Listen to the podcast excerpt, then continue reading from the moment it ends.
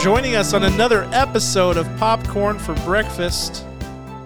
With me, as always, my co host, and who will one day be my co host whenever we, we host the Oscars, the 145th annual Oscars, when we're old and successful, hopefully. Kirk. Hello, hello. I just love that sentiment. I do. Yeah, I'm, I'm trying to put that energy out into the world. You know, I don't really have any ambitions to host the Oscars, but they only ask successful people. So if we've been asked, that means we're doing pretty good. Uh, That's we're, right. We're doing okay. So uh, I am your other co-host, Cam, and it's time.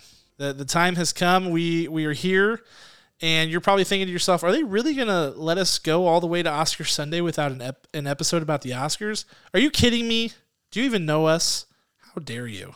How dare you? I'm just assuming that you guys are thinking that, and I'm ashamed of you for thinking it because we would never, we would never. Kirk and I love the Oscars. We love it. It's the best. Kirk is uh, like an award show guy, aren't you, Kirk?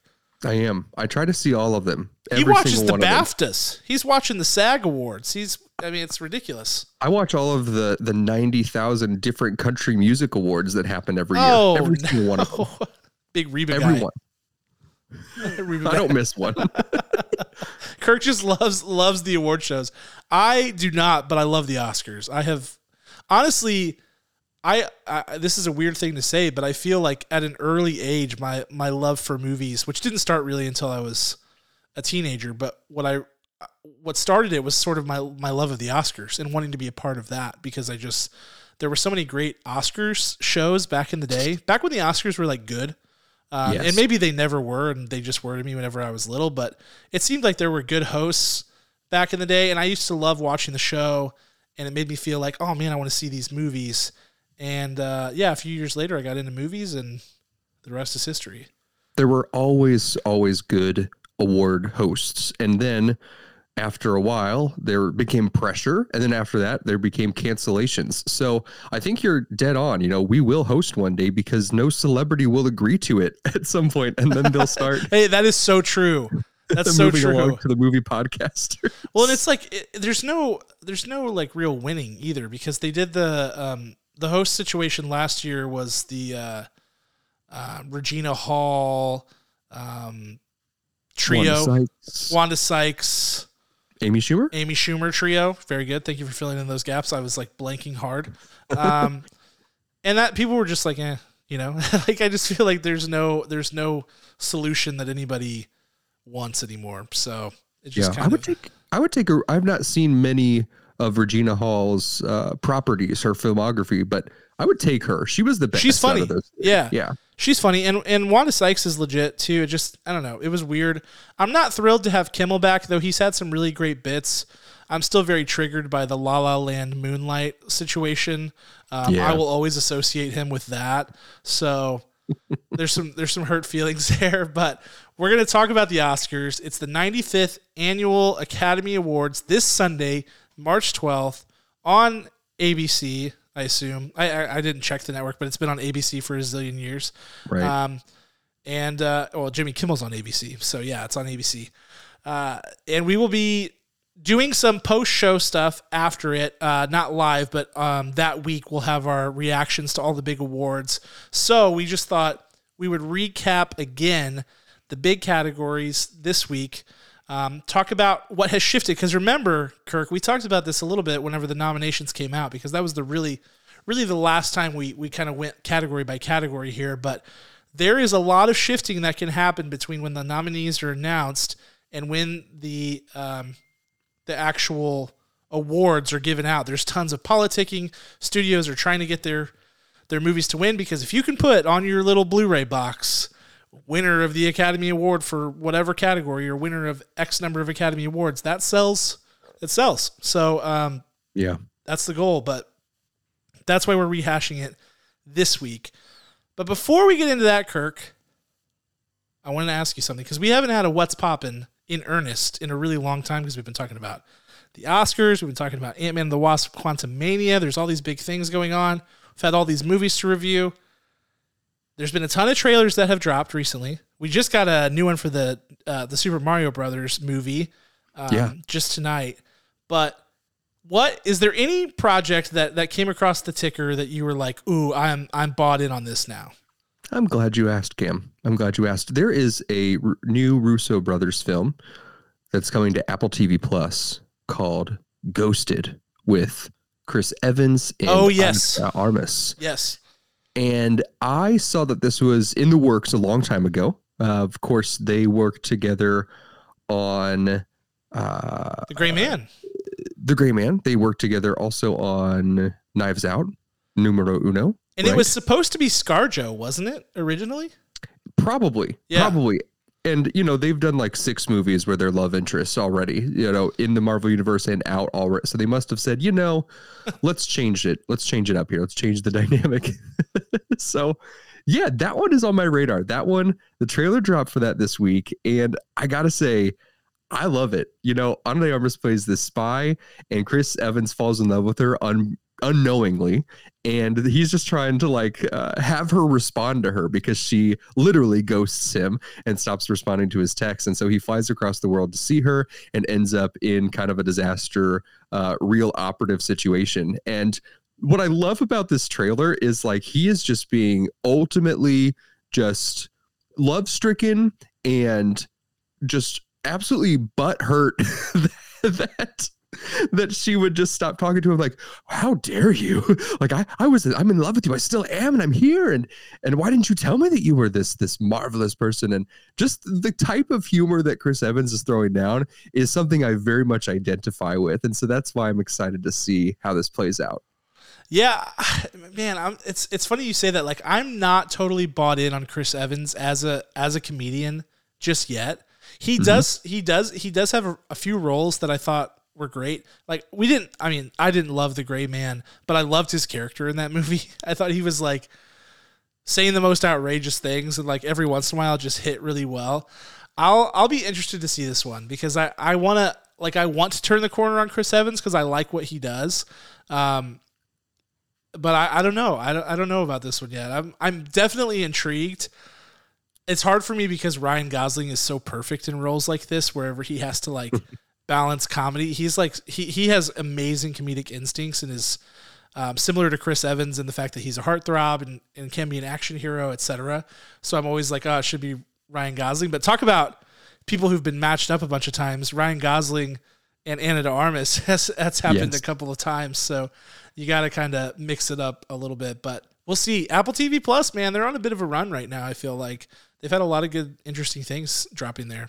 Do you remember when we trashed them when they first came out because They deserved it. they did. They, they deserved it. That opening lineup of like shows was abysmal, and it's it's only just now, you know, that they're starting to happen. I mean, I think we're gonna look back and be like, man, Ted Lasso. If it wasn't for Ted Lasso, I think Apple TV Plus would have been dead on arrival. Yeah, I mean, even though Morning Show really got going, I really enjoyed Morning Show season one and two. First couple episodes, hang in there; they're rough, especially the first one. Uh, but then you had, uh, I mean, somehow See with Jason Momoa is coming out with another season, and the final the season. final season. Yikes! Yeah, Uh, what were some other like? We, we reviewed The Banker, which was okay. It was good, it was fine. decent. uh, Dickinson was one of the launch shows. Yeah. um, but then like On the Rocks Snoopy in out. space on the rocks, which was just Oh. blah. Yeah, Terrible. Sofia Coppola. Not uh, definitely not the follow up to Lost in Translation. People thought it would be. right. Um, but then yeah. you have Severance. Hello. I know. Now they're now they're Oh. cooking. Now they're cooking with gas. with freaking Harrison Ford and Blackbird. uh, Jason Segel, and oh, Yeah, Blackbird and a bunch of other shows that have been really good. Um, yeah, it's it's it should be a good movie. I'll I'll be interested to see it. The one trailer that came across for me, Kirk, that I saw today was uh, No Hard Feelings, starring Jennifer Lawrence, which is a comedy. It's it's definitely has like a raunchy vibe to it. Um, really kind of reminds me of Easy A, the movie Easy A, which I uh, absolutely adore. Um, and Jennifer Lawrence is a superb comedic actor. I think people forget about that because she's done so much drama in recent years because she's amazing at everything and is an Academy Award winner and all of the Right.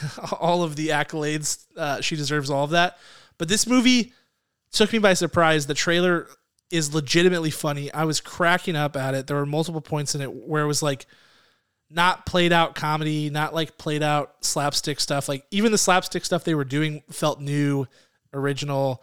Uh, the premise is is what it is. It's like she has to get this socially awkward 19 year old kid ready to go to college or something like that by, by mm-hmm. dating him or whatever. But the comedy looks amazing, and Jennifer Lawrence is so great at being funny. So I, am actually stoked for that one. Yeah, it's like an updated Girl Next Door. Uh, yeah, yeah, yeah. Is what it really seems like. So that movie, you know, also also some raunch, um, but has a good heart somewhere in there. from what I remember vaguely. Yeah, this one seems like, like it's gonna one. have a good, you know, a good through line with some heart. There's a few subplots in there that are actually seem like there'll be more than meets the eye. So I'm excited about that. Yeah, she looked good. She looked like she was having the time of her life. She looked like she was balancing out the the actor in her and the the smart uh, script studier and also just the do whatever you want. There are no rules to this character, or if there are, there are very few, and just go for it. And so that kind of balance is just such good fuel for uh, an incredible actor like Jennifer Lawrence. I love it. I love it. Uh, it should be a good time. So we had to give you a little bit, a little bit of like what's popping express there, just to kind of you know, just just to get that out of our system because it's like holding in a sneeze when we don't get to talk about this stuff. So, yep. Now we're gonna get back to the main event and the Academy Awards. We're gonna go through the biggest categories on the big night. We're gonna talk about who we think should win and who we think will win. Now, here's the elephant in the room. If you've been listening to the program, you know that I said on multiple episodes we would review every single Oscar Best Picture nominee. It did not happen. Okay. I apologize for that. Kirk is shrinking. He's doing the disappearing Homer Homer meme right now. That is our that is totally our fault. Here's some excuses for you because I'm I'm not going to fully own up to it. We had illnesses, we had work trips, busyness. We had a bunch of movies that were coming out that we had to review in like March and February. I was like, what is going on here? So it just didn't work out. We missed four of them. We missed All Quiet, Women Talking, uh, Triangle of Sadness, and The Fabelmans, which is a bummer, but we might get a chance to swing back around and review those. And as a bonus, just so you guys know, at the end of the episode, um, the very last slide in the deck is our ranking of the best picture nominees. So you at least get to get some sort of directional idea of where we are at um, if you've heard some of our other other and episodes. to combat this for next year we are going to review literally every released film in 2023 oh, no. so that's our exact promise that we will never break this year every single thing every single thing it's yeah it, it's it's tough man we we tried really hard to be like okay you know, we're watching the gold derbies, we're watching all these different predictions, like what's going to get nominated, what's not. The nominees drop, and you're like, man, we got we got a few we still have to review. Um, but you know, we'll we'll give it the old college try. At the end of the day, it's a part time side hustle that makes no money podcast so far. It will. But with when you, the angel investor that's listening out there, that you have money to blow, that when you give us, then we'll make time a, a quarter of your uh, your nest egg, a quarter of your net worth. you put us in your trust. Then we will review all 10 Oscar nominees. That is no our promise what. to you. That is our promise to you. All right, enough nonsense. Let's get into this. The 95th Academy Awards are this Sunday, Kirk. We're going to start the same way the Oscars start, which is with the Supporting Actor Awards. They always do this to kind of reel people in. We've talked about all these nominees, but let's talk about Best Supporting Actress. This is one of the categories where I feel like there has been some real jockeying for position. If you watch the SAG Awards, Producers uh, Guild of America awards, BAFTAs, etc., there has there's so much shifting, and this is one, Kirk. And I don't know, about, I don't know if you agree with me on this. Feels like a total toss up. Feels like there are a couple people here that could sneak in and snag this. I got to know who should win, Kirk, and who will win. Who should win? Kerry Condon for Banshees Ooh. of Inisherin, who will win Angela Bassett, Wakanda Forever. Okay, okay, he's going with Angela Bassett. It's hard to argue with it, man. I think, you know, one of the things I want, uh, you know, at the end, I kind of want to talk about some themes that are happening, but but one of those to watch is going to be I think this category is indicative of how the night could go. You know, there's a couple of different ways. Like, I feel like Angela Bassett sort of represents like the high grossing, you know, blockbuster type movies. She had an amazing performance. So if she wins, it doesn't necessarily mean that that's how the night's going to go and they're mm-hmm. just going to service all these high grossing movies, but it could.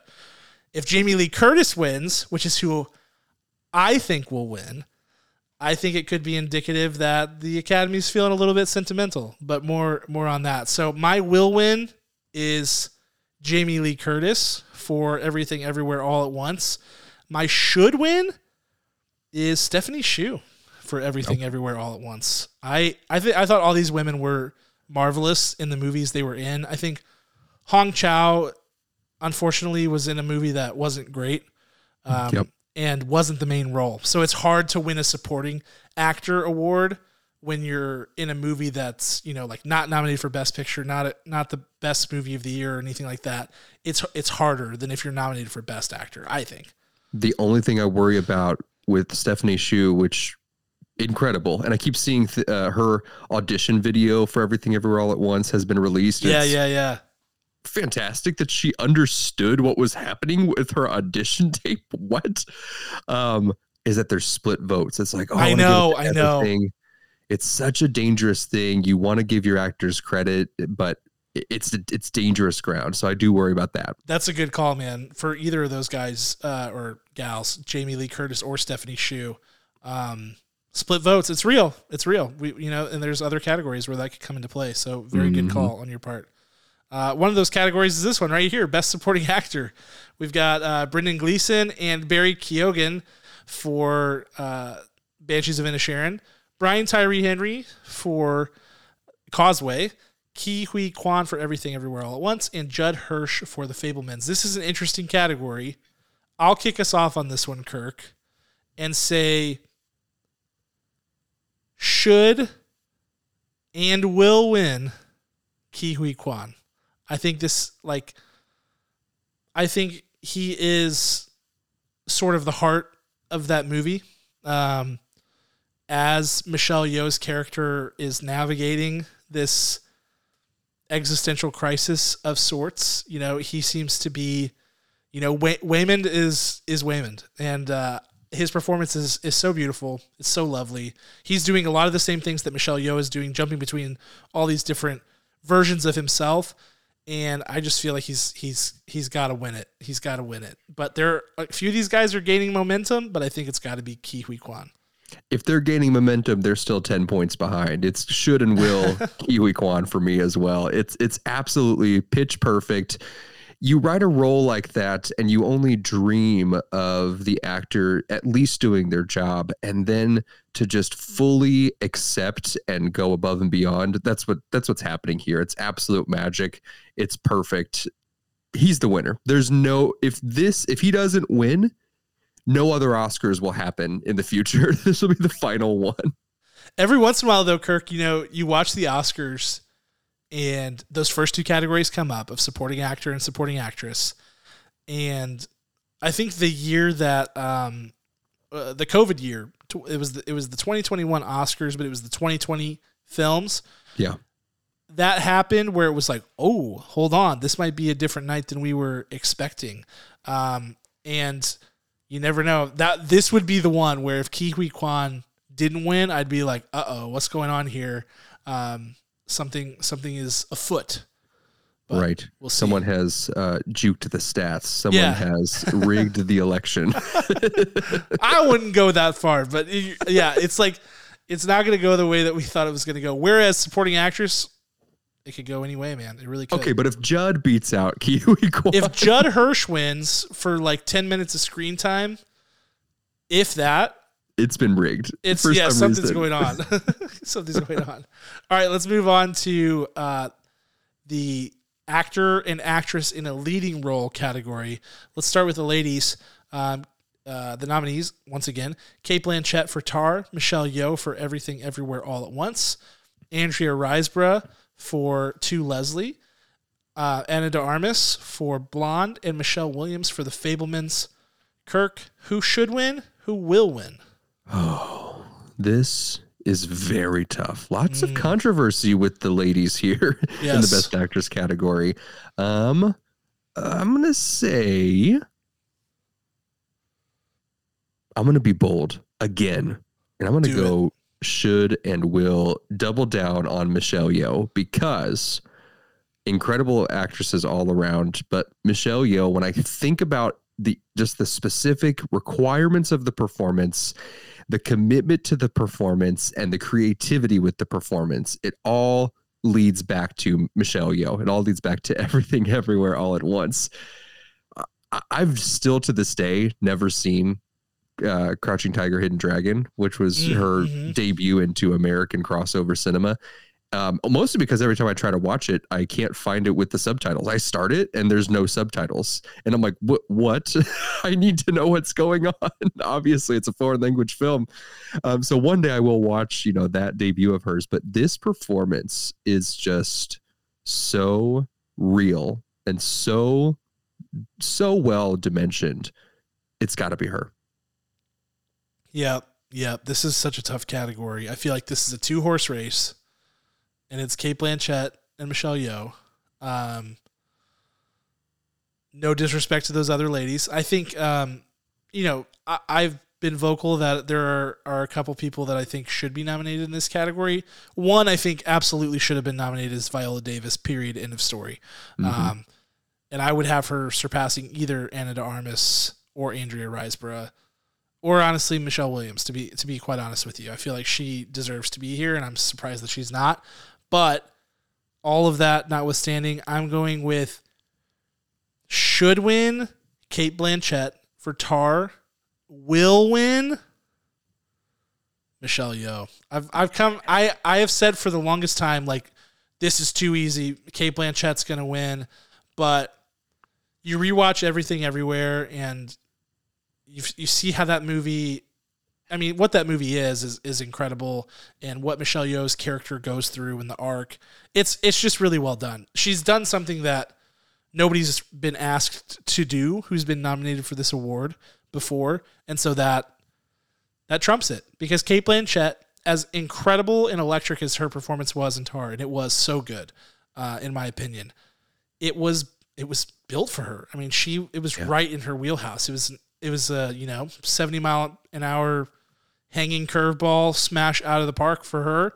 And sometimes that matters you know it, it just it just does. Like it's maybe it's not fair but it is what it is. Um, and i think that what michelle yeoh was asked to do was harder. So level of difficulty matters It was. I love how you mentioned Viola should be here. Absolutely true. I also feel like J Law had an incredible performance in Causeway Mm. that went Yes. overlooked. Hardcore. Glad that uh, Brian Tyree was was in the other category. Um, those should have happened. Andrea Riseborough for all the controversy of her nomination. She was very good. She was very good, but Mhm. very tough for the best actress category this year. Very tough. hasn't michelle williams been nominated like a thousand times and never Yes. won isn't this like her fifth time being being nominated and not winning That is correct. That is absolutely correct. brutal she's gonna Yeah. be like leo pretty soon here i mean this is this is getting ridiculous Yeah, it's gonna be her. And I'm, I bet you next year we get a film with her and freaking Amy Adams. amy adams yeah that's the other one and people are going to be pulling their hair out like, no, no they need to both win i know i know can they give a tie that year? I really I'm I'm worried about Amy because she's one of my she's one of my favorites ever and I'm just she hasn't been getting the good projects lately and I'm like please don't let her winning window close. She's so good. She'll get there. She'll get there. You know, her so. last kind of real project was like Nocturnal Animals, and she's kind of like slid away from projects like that. But that was only like a couple years ago. So it, it's. Did she it's get nominated for Hillbilly Elegy though? Uh, I don't know. Glenn Close definitely did. I hope she didn't because it was not good. That I whole movie was I a did Not like that movie. All right, moving right along. Best actor, uh, another hotly contested category. We've got Austin Butler for Elvis, Brendan Fraser for The Whale, Colin Farrell for The Banshees of Inisherin, Bill Nighy for Living, and Paul Mescal for Aftersun. Kirk, is it your turn? It's your turn, It's my turn. Oh man, this is brutal. But I can go if you want. No, no, I'll go. I'm just okay. Should okay, here we go. I'm gonna shock the world here. Should Okay. win Austin Butler will win. Brendan Fraser. I think Brendan Fraser takes it. It's a great story. The I think the Academy is going to be sentimental this year. I feel like the SAG Awards were the thing that that tipped the scales for me, where I saw how that was kind of shaking out. I was like, okay, um, I don't know. I can see it. It's this one is going to be tight, and and you can make a case for all these guys. You can make a really strong case for Paul Mescal too. He's not he's not going to win. Uh, you can make a really strong case for Colin Farrell. He's not going to win. I have to point something out because I hadn't I hadn't thought about this, but um, was talking to a friend of the show, Stefano, earlier yeah. this week, and he was saying, uh, as good as Austin Butler was, and I just had him as you know in the should win category. Um, four if if he wins four out of the last six people to win Best Actor would have been portraying real people who existed, and yep. that is a troubling. I think that is a troubling uh, trend. I, I don't think like I don't think the biopic people should get the upper hand on this. And I personally don't like biopics are not my favorite genre of film. And I feel like sometimes it, it just gets a bit tired. Um, so I don't know. I'm almost rooting against it now, even though I thought Austin Butler was so good. yeah, I guess it's because they have the blueprint. They don't have to. Yes. It's there. They still have to create. They still have to learn. They still have to plan. Uh, but there's definitely a leg up because they have all of this footage from this person. Most likely, if they were a, a public figure at all, there's footage of them, interviews, movies, whatever.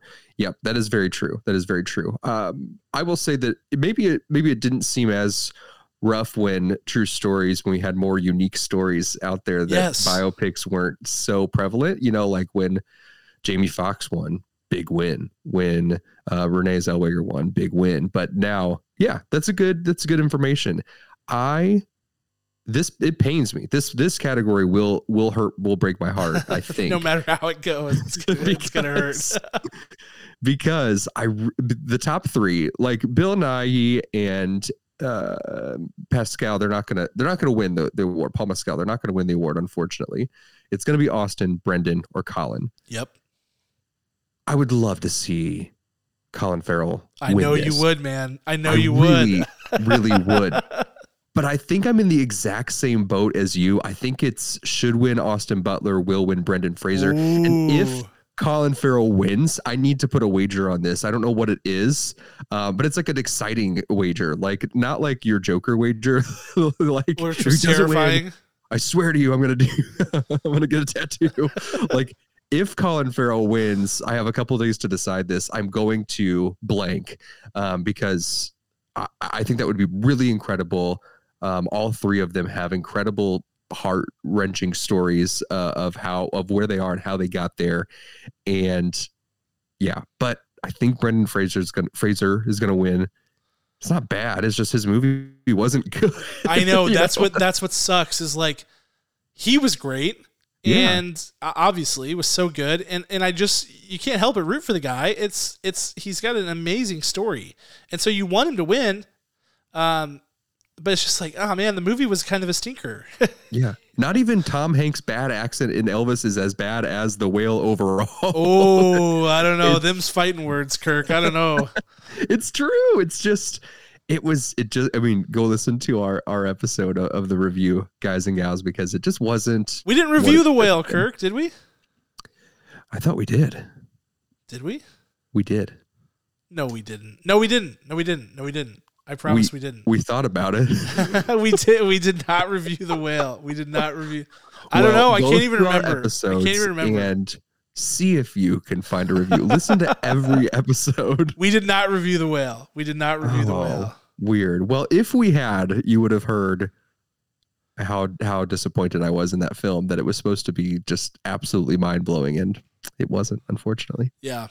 I all I know is that I want I want video on you whenever this category is announced. I want a video live video reaction mm-hmm. because I feel like it's going to be like the the last supper painting. It's going to be every emotion is going to be happening at, at one time. You're going to have to go through all seven levels of grief, of grief, and it's going to be a beautiful thing. A horrible thing, but a beautiful thing. A beautiful, horrible thing. Yep. If Colin Farrell wins, though, I think it'll just be pure ecstasy, elation. I think you'll just you won't even feel bad about that at all. It, it really will. I, I really want Austin or Colin to win this, but I do think the should and could, the should and will comes down to Austin and Brendan. That's interesting, man. We've come a long way. We've come a long way. Who knew? Yeah. Paul Mescal, man, he's coming for the throne. He'll he's going to get his shot one of these days. I'm telling you. Mark my words. Mark my And words. guess it'll be Paul. Same thing with best actors. It's going to be Paul, uh, uh, Paul Mescal, and stinking Richard Madden up there Ah. next year, and I'm going to cry my eyes out again. It's going to be like, no. no. yeah, it's it's hard. All right, moving on. Best director. This is an interesting one. Um, people people have been, I think, overall slightly surprised with the with the field here, particularly uh, Ruben Östlund's appearance in it, and and you know people felt like Sarah Polley was probably snubbed. Um, you could make a case for a lot of other other directors, but Triangle of Sadness is certainly like a, a bit of a Cinderella story, um, sneaking into the Best Picture field and then also getting a Best Director nod. But um, Kirk, you are thankfully up on this one. Who should win and who will win? Let me go through the nominees real quick before I turn it over. Todd Field for Tar, um, Daniels. That's Daniel Sch- um, Scheinert and Daniel. Oh boy, I'm forgetting. They're Daniel and I, I don't know. I'm blanking. I don't have it in my notes. Um, I'll come back to that. Steven Spielberg for The Fabelmans, Ruben Öst- Östlund for Triangle of Sadness, and Martin McDonagh for The Banshees of Inisherin. Kirk, where are you leading there? I think. Daniel This- Kwan. Sorry, Daniel Kwan and Daniel Scheinert. That just came to me. Okay. Yep. I think that this it, it truly should be, but it's also kind of a, a three horse race here between Fabelman's Everything Everywhere All at Once and of course the Banshees of Inisherin. I think the Daniels should win, but I Mhm. think Martin McDonagh will win Whoa. because people love themselves some Martin McDonagh. There's Uh-huh. a there's a big love for him. I think that he is just a very charismatic, um, inclusive, just overall great person, infectious. Like Will remembers your name after meeting you one time, and I think that that part of the campaigning, even though I don't even, even think it's intentional, I think he's just a, a just uh from from vibes. I I think he's just very infectious. So I think it's going to come down to those two, and I think there's a good chance that Banshees pulls it out with Martin. Mm. Wow, that would be something. I it's it's certainly possible. I mean, Banshees is probably the the number two overall pick for pretty much any category that it's in um, with everything everywhere all at once. It's it's it's the clear runner up. Um, and and Martin McDonagh deserves his flowers for writing and directing on this film for sure. So it's not it's not that he doesn't deserve it. I think that Daniels should and will win. I just feel like well, really, I feel like Everything Everywhere is going to win dang near every category that it's nominated for. And if that happens, uh, these guys deserve it. And I think the other thing is uh, it's about rewarding originality. And I think Banshees is original in the sense of it's an original story, it's an original screenplay, it's really well written, um, it's really well directed. Uh, but what Daniels has done has, has they've kind of tapped into the zeitgeist a little bit and made a multiverse movie that wasn't a superhero movie and that is Right. not just some you know surface level thing and and I think the Academy is going to award reward that. It's uh it's crazy to me that Steven Spielberg essentially directed a you know semi autobiographical film about his life and his his his very uh kind of I don't know tenuous and and and I don't know just kind of grungy rise to love uh to love a film and he's I don't even feel like he has a real shot here. I feel like he's probably in the middle of the pack. Yeah. The, I would love an absolute clean sweep, just like you, of everything everywhere all at once through every category. Uh-huh. Win all eight. Let's go. Um, the best director category is my maybe the weirdest one of them all. And you look at each of these projects and they're each unique and not a single one of them is a sequel. Mhm. kudos. Yes. and you just you you just think which which way is it going to go? Who has the most who has the biggest following? Is it going to go by those people who are loyal to these directors through and through or are they really going to go to the projects? And i would say that Yeah. each of these directors would say vote for the project and th- in that case it goes to everywhere everything everywhere and i would even think steven spielberg would vote for that film over his even though how much how close it is to him i think Yeah. he would even vote for that one so it's it's it'll be it'll be one to watch as I'm- they say I'm glad you brought that up because if you notice, Kirk, like you said, all of these are not only unique, but they're all original. They're all they're all original. Not one of these is adapted. So whenever you look for reasons like why was Sarah Polley not nominated for Best Director? You know why um, Joseph Kosinski, you know, for Top Mhm. Gun Maverick or James Cameron. Um, you know, James Cameron is a different thing. That's a sequel, but uh, these are original, and those those other some of those other ones I mentioned were adapted. And I think the Academy took that into account. You know, they want to reward originality. Uh, it it seems like so. That's not Mhm. always the case, but to your point, Kirk, I think it is this year. Yep. All right, moving on to best original screenplay. Uh, speaking of originals, this is going to be a toughie. All five of these films are nominated for Best Picture as well. The Banshees of Inisherin, Tar, Everything Everywhere All at Once, The Fabelmans, and Triangle of Sadness. Um, should and will win Everything Everywhere. I think this one does does the job.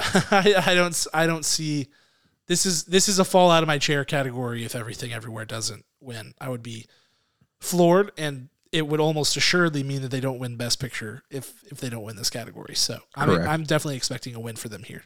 should and will same thing all in on everything everywhere all at once tomorrow i have a date with my wife and we are going to watch this she has not seen it yet Ooh, Uh, that's nice. like it's like i gotta see you know the top two contenders she's already watched banshees it's time it's time she sees it even though it came out back in like february of 2022 it's been a full out year. it came out so long ago and and I was talking to a, a couple of different people about that like who are really into film and every single one of them was like you know whenever this movie started to pick up steam uh you know outside of just like the film community but to the broader the mainstream uh you, we were all talking like okay it's the hot film to start the year but there's no way it keeps up this momentum heading into award season. And it did. And then and then it increased its momentum somehow.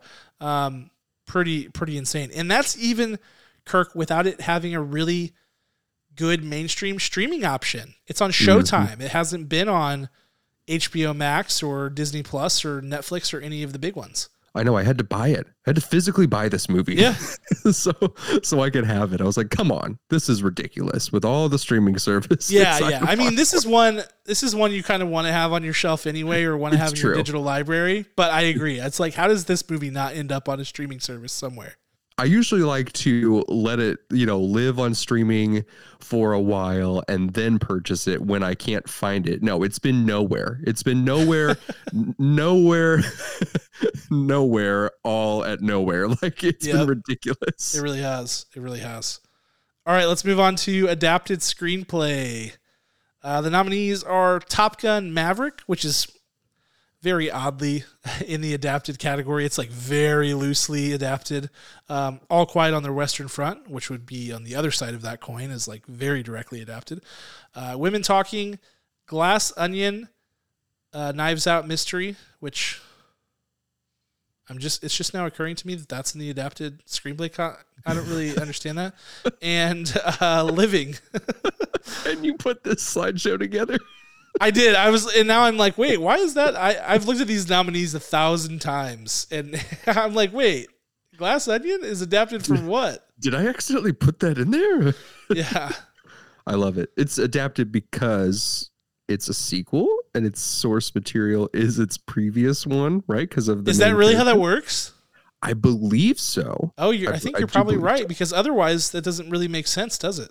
Otherwise, it doesn't make sense for Top Gun, right? Because it, even though it's original, the character is not original now. It is derived from an earlier piece of work. Gotcha. Gotcha. Okay, that makes Mhm. sense. I'm I'm feeling less cognitive dissonance about the whole thing now. So thank you for uh, easing my concerns. But now, Kirk, I need to know um, who should win, who will win. I think this one is interesting. Well, don't worry, Glass Onion will not win this category. yeah, yeah, yeah. It's there, but congrats on the nomination. Congrats uh, being able to stamp that across everything. Nominee. Uh, this one goes to should and will. Should and will. Hmm. I'm gonna go. Should win because it brought people back to the theaters. Mm, Top Gun Maverick will win. All quiet on the Western Front. Okay, okay. I like those picks. I am gonna go should win. Women talking, and we haven't got, had a chance to really talk about this film, but I think the real feat here is that the movie is a bunch of women talking. like I know that that's the title of the movie, and it it certainly is much more sophisticated and layered than Wait, that. wait, but wait, Cam, Cam, what happened? What, what happens? What's the synopsis of? so uh, there's talking? some women and they're talking. Oh my gosh! But in all seriousness, like the actual goings on in this movie really is a bunch of women sort of in a conclave discussing some very serious matters, but they are just talking. They're just talking to each other about it. So even though Yeah. There's a lot going on here, the fact that they could sustain, you know, a two hour movie with I- don't know, it's it's it felt as I was watching it, felt slightly unprecedented. I, I it felt like uh, Twelve Angry Men or something a little bit, just like it didn't quite com- compute in my head. But they they managed Sarah Polley to her credit managed to really make it um, interesting and there was a lot of dialogue to focus on, but it didn't feel overwhelming or, or undigestible. And I left the film really thinking about it. And I thought about it for days and days and days before I finally made my actual um, final opinion on the film.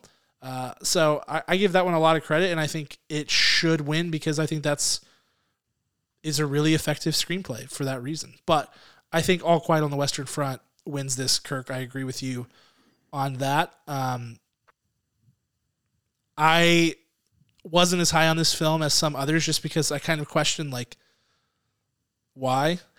Why like why are we adapting this film film now? Maybe it's you know this was kind of before the Ukraine stuff started happening and and things like that. It's it's a strictly anti-war film. Yep. I don't know. Um but th- that that I think will win. I think I I understand why it is getting the buzz and momentum and how it snuck into the the best uh, or I shouldn't say snuck in how it got nominated for best picture I think that's it, it all makes sense to me Yeah, I think the message of it is very strong with how how the fact that Ukraine and Russia are still going at it. I think it's very palpable, very very relevant for for that front. Uh, Women Talking is finally uh, streaming, even though I had to rent it days Yeah. before. yes Days Classic. before. it always happens Um, you know what's what's interesting about that film is that you it's I think it is two hours, but it does not feel like two hours at all. It feels Huh. much faster Yeah. because the the dialogue is compelling. The performances are so convincing. You really feel like you're watching a podcast being recorded of people uh, who maybe didn't know the mic was on. They're like, listen, this is life or death. We need we're documenting all of these things as well. There's a literal scribe in the room taking note of all the minutes, and it it really moves. It doesn't feel like it moves because you're in just about really one place the entire time with some good camera work. But uh, apart from that, somehow you end up at the end of the movie. You're like, oh my gosh, like that was quick. it was very yeah quick. yeah yeah seriously So kudos to the cast uh, of that film for making it seem so smooth, and to the director of that uh, as well. really awesome ensemble and yeah, great direction. Uh, all right, this is it, Kirk, the big one. And don't worry, after we do our should and will win, we will uh, show you. I'll show you a slide with the rankings, and I'll read out kind of where we where we landed in terms of putting these in a top ten of sorts, and or not of sorts, but legitimately a top ten, because everybody likes lists and things like that. And even though it's really hard to compare these films, it is it is what we do. So we will do that. But the nominees are The Banshees of Inisherin, Avatar: The Way of Water, Elvis, Tar, Everything Everywhere All at Once, Top Gun Maverick, The Fabelmans, Triangle of Sadness, All Quiet on the Western Front, and Women Talking. I believe I have the floor. Easy peasy, lemon squeezy, should and will win everything everywhere all at once. I am officially predicting a very near sweep with the only award everything everywhere misses out on being uh, score, original score, because I, I believe that's the only category, maybe costume design. It's one of the only categories that Babylon is nominated for. And Babylon got a really good political push from the inside. You can kind of see that happening over the last few months. There's a lot of buzz about Babylon and people feeling like it was snubbed, yada, yada, yada. So I think um, with that being a, a Justin Hurwell score, always, or uh, Hurwitz, sorry, Justin Hurwitz score. He he does incredible work. If you've seen La La Land or First Man or Whiplash, oh my gosh, so many great musical iconic scores there. Um, so I don't know that they're going to win best score, but everything else I think goes to everything everywhere all at once. Should and will everything everywhere all at once.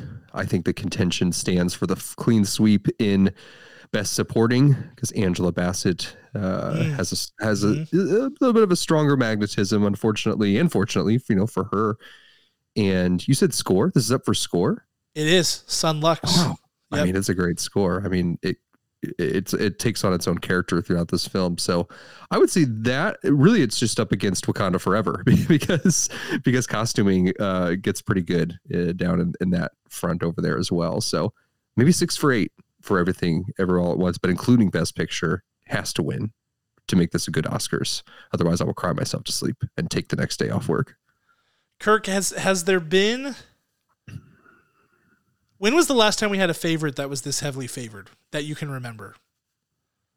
Ooh, I mean, I thought it was La La Land, but uh, from what I found yeah. after the awards was that how polarizing that movie was. But I was like, polarizing? This movie's great. I know that one still hurts me, and I liked Moonlight. I'm, i really, I really did. But yeah, um, La La Land is in my top five all time. Just saying. Uh, so but nothing as united as this. There was nothing as united as this. It's it's so strong from every direction that gosh. I really don't know that there's anything else like it. I'm not sure i remember a favorite this strong. I saw somebody tweet um, lord of the rings return of the king being the last time a movie was favored this heavily. I you know i'll have to kind of abstain on, on my take on that I, because I, I was a little bit too young to understand, you know, how all that worked. Um, I think that movie was probably favored because every single Lord of the Rings movie was nominated for Best Picture, so one of them had to win, and that one was so good and so epic. But I I don't remember a favorite this strong. Um, yeah, there's always a favorite, you know, and and and in recent years, uh, well, really, kind of pre Parasite, favorites haven't um, done weren't doing so well for a while. There was there were a few surprises with like Green Book, and then um, I don't know if that was the same year that Roma got upset, where Roma Roma should have been the favorite. Um, mm-hmm. Um, there there's been a couple of favorites that have lost. La La Land is ob- obvious example. Um, but over the last few years, the favorites have have done pretty well.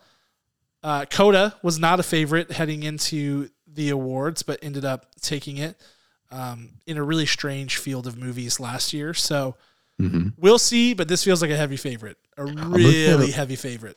Yeah, I'm looking at a list of the past like 25 years, and I'm thinking, you know, beloved, like beloved films.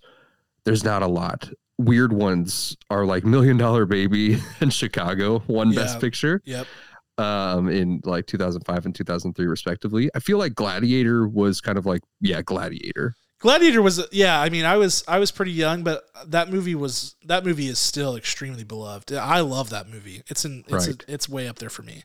I think a beautiful mind the year after in 2002 i think that one was a very strong contender. I can't remember what what it went up against but i feel like big love all around. I uh, I feel like a contentious year was 1999 because Shakespeare in Love won and Oh, Saving yeah, Private yeah. Ryan hit that year. You know, so yeah, I feel I feel over those for those years. Um, those are the ones I can I can really say that like people were gravitating towards, and that there was a united like that's the one. But this one seems so much bigger than than all yeah, of that. Yeah, I mean, to think about Banshees is a fantastic movie. You and I both gave it glowing reviews, really high high scoring reviews.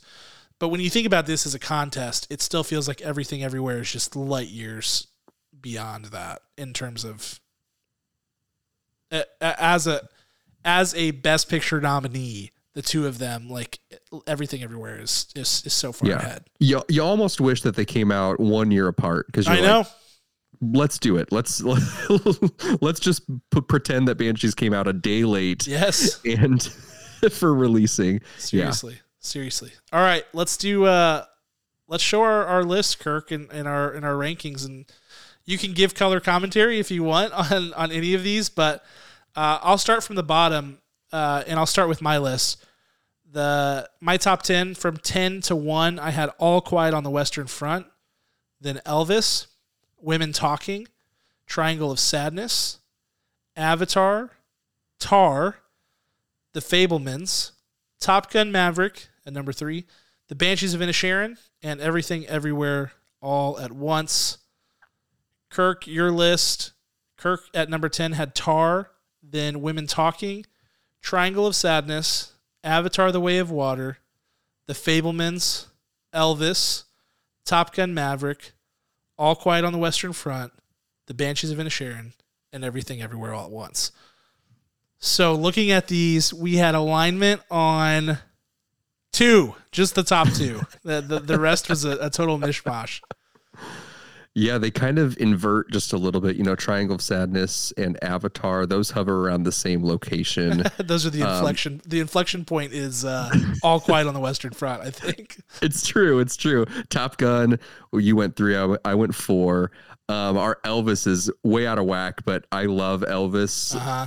as a as a person and i love that elvis was for the first time um not a caricature through that throughout the entire film like it was like holy cow this probably is this is right. This this seems right. Like giving him uh, a full a fully fleshed out character because it was a fully fleshed out man that walked this earth. So yeah there's I, mine's mine's crazy. I will say i admit it it's it's kind of wild because even though I don't, even though All Quiet is not a a movie that you're going to turn on over and over and over again, it got my number three spot because it's a beautiful film.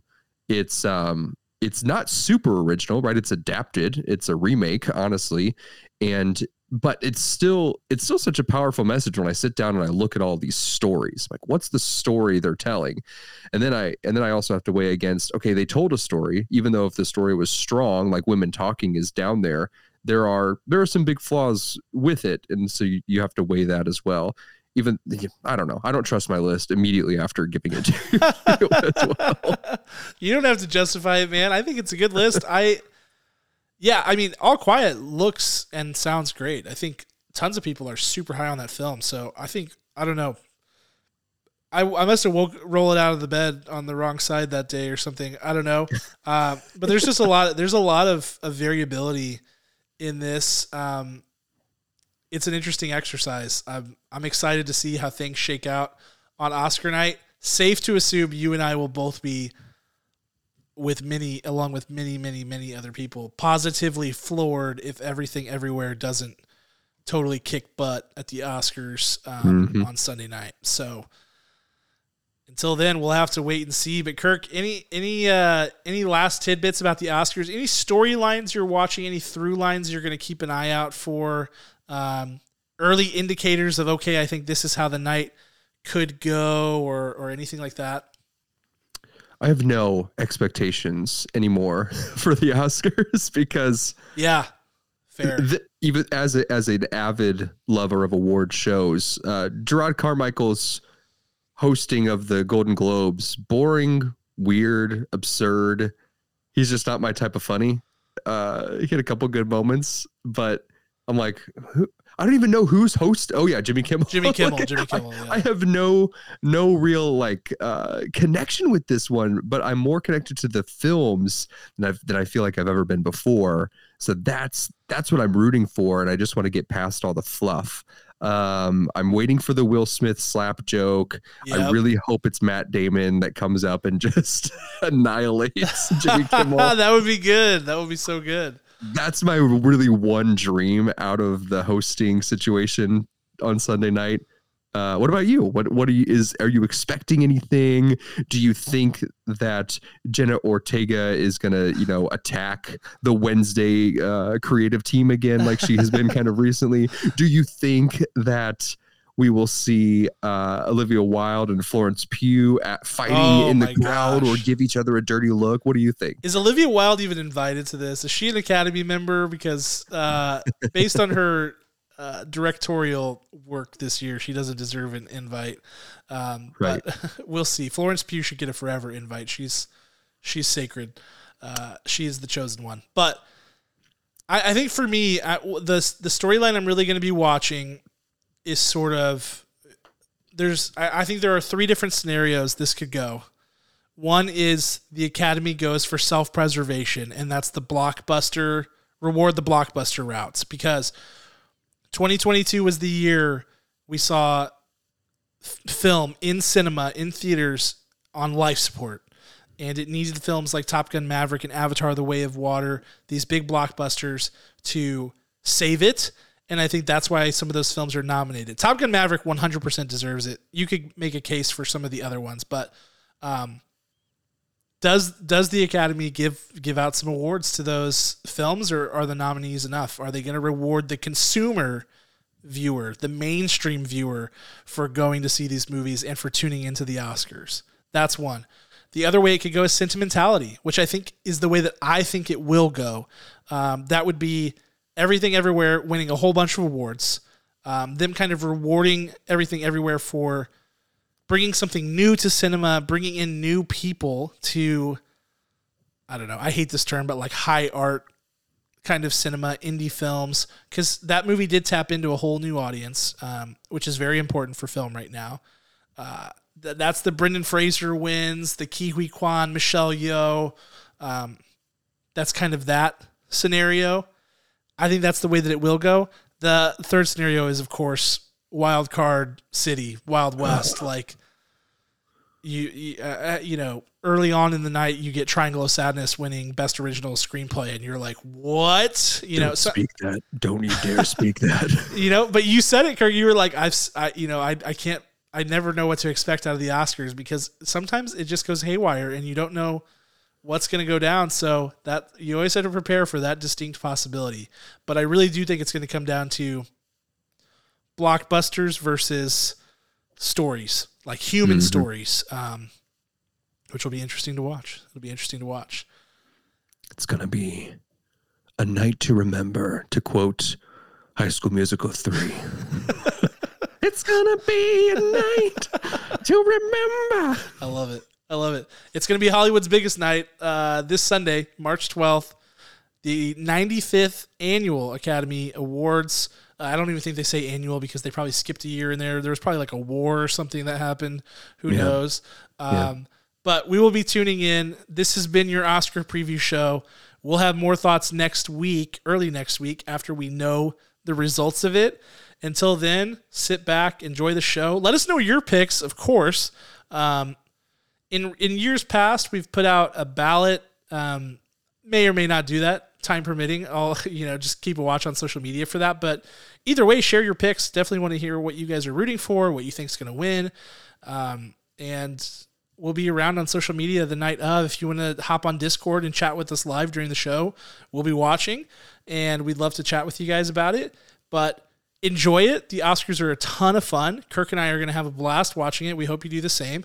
And until then, we'll see you on the other side of the awards, and we'll leave you with a special thanks to our executive producer, Ryan Spriggs, as well as the band Rhetoric, who created our original music. We will see you guys post Oscars next week. Talk to you then.